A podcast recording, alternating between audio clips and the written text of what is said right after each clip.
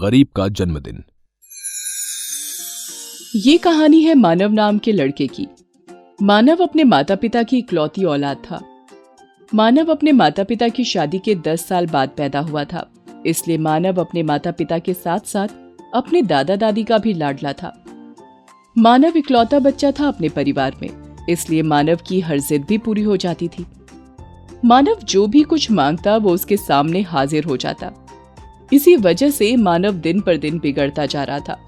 मानव के घर की कॉलोनी में शांति नाम की एक धोबन कपड़े प्रेस करने का काम करती थी। वो कॉलोनी के घरों के कपड़े प्रेस करती थी। उसका बेटा बिट्टू भी साथ में आ जाता था। बिट्टू जब दो साल का था उसका एक पैर खराब हो गया था, जिसकी वजह से बिट्टू बैसाखी के सहारे चलता था। बिट्टू ने अपना अपाहिज होना कभी भी अपनी कमजोरी नहीं समझा। वो बहुत साहसी था।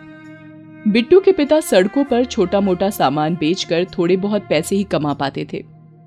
बिट्टू को गली मोहल्ले के अमीर बच्चे लंगड़ा लंगड़ा कहकर चिढ़ाते थे। बिट्टू इस बात से बहुत दुखी होता था। वो गरीब था तो अमीर घर के बच्चों को कुछ नहीं बोल पाता था।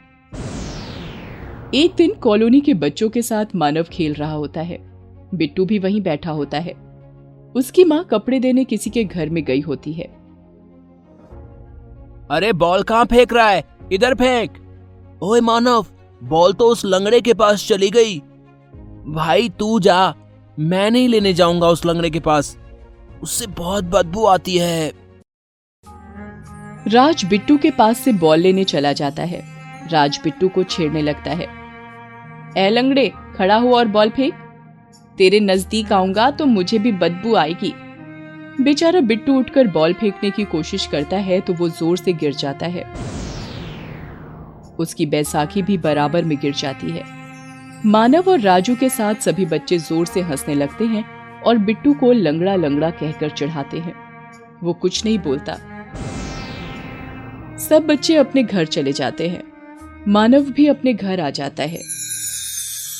कुछ दिनों बाद मानव का जन्मदिन आने वाला होता है। मानव अपने जन्मदिन को लेकर बहुत ही उत्साहित था। आखिर उसे अपने मम्मी पापा और दादा दादी से बढ़िया बढ़िया गिफ्ट जो मिलने वाले होते हैं। मानव अपने सभी दोस्तों को जन्मदिन पर बुलाता है। मानव के मम्मी पापा मानव का जन्मदिन बहुत धूमधाम से मनाते हैं।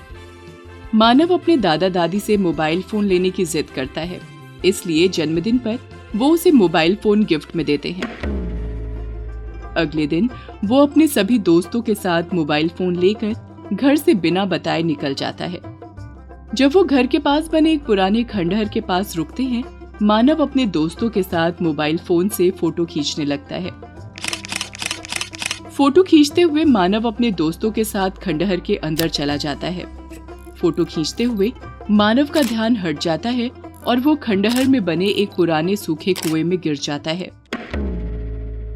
मानव को कुएं में गिरा देख उसके दोस्त घबरा जाते हैं और मानव को अकेला छोड़कर वहां से भाग जाते हैं।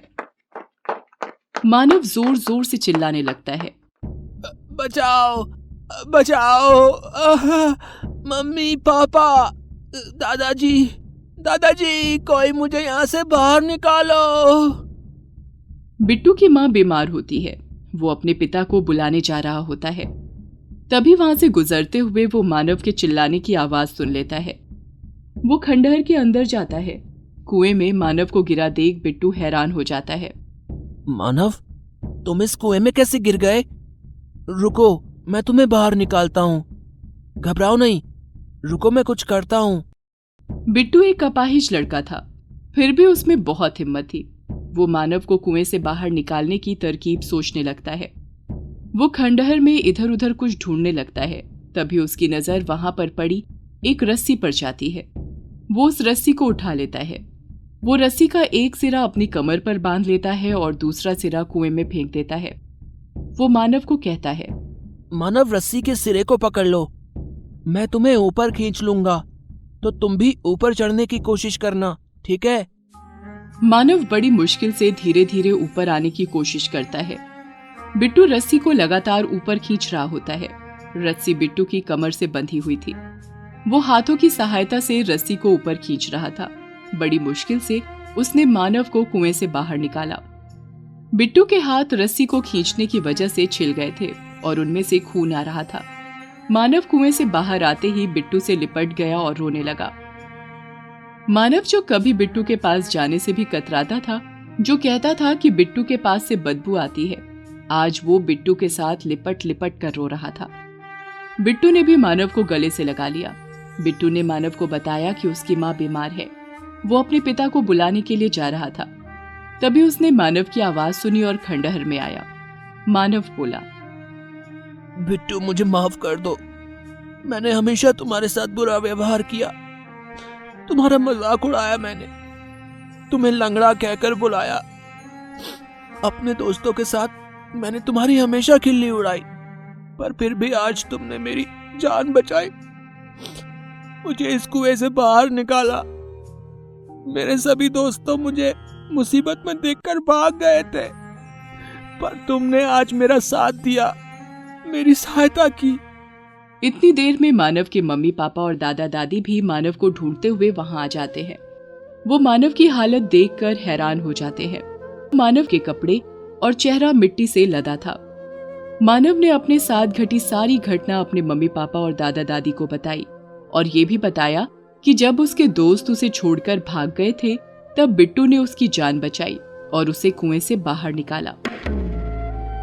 उसने अपने मम्मी पापा और दादा दादी से भी क्षमा मांगी और कहा कि वो आज के बाद कभी कोई ऐसा गलत काम नहीं करेगा और ना ही अपने घर पर बिना बताए कहीं जाएगा।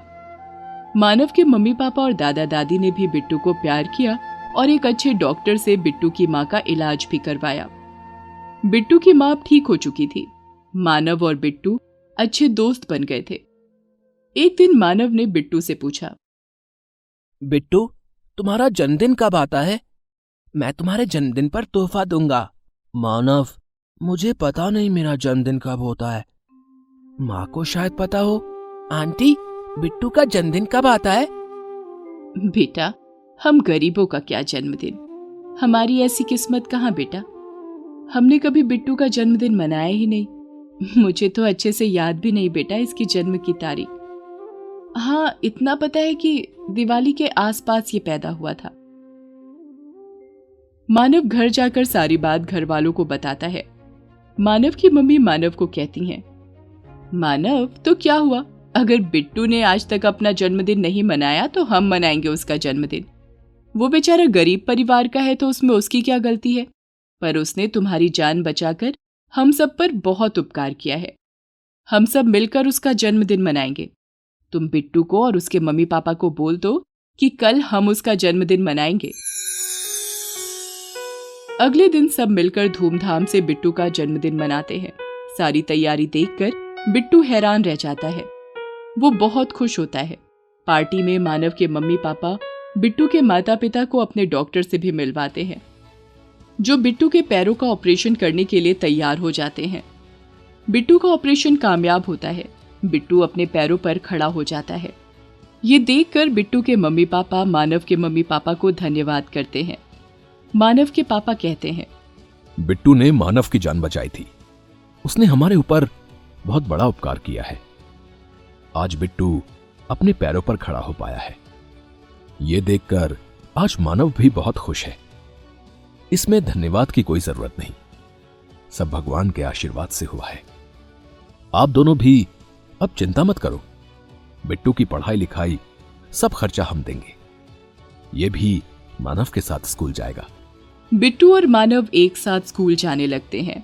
एक गरीब के जन्मदिन का सबसे बड़ा तोहफा उसे मिल जाता है।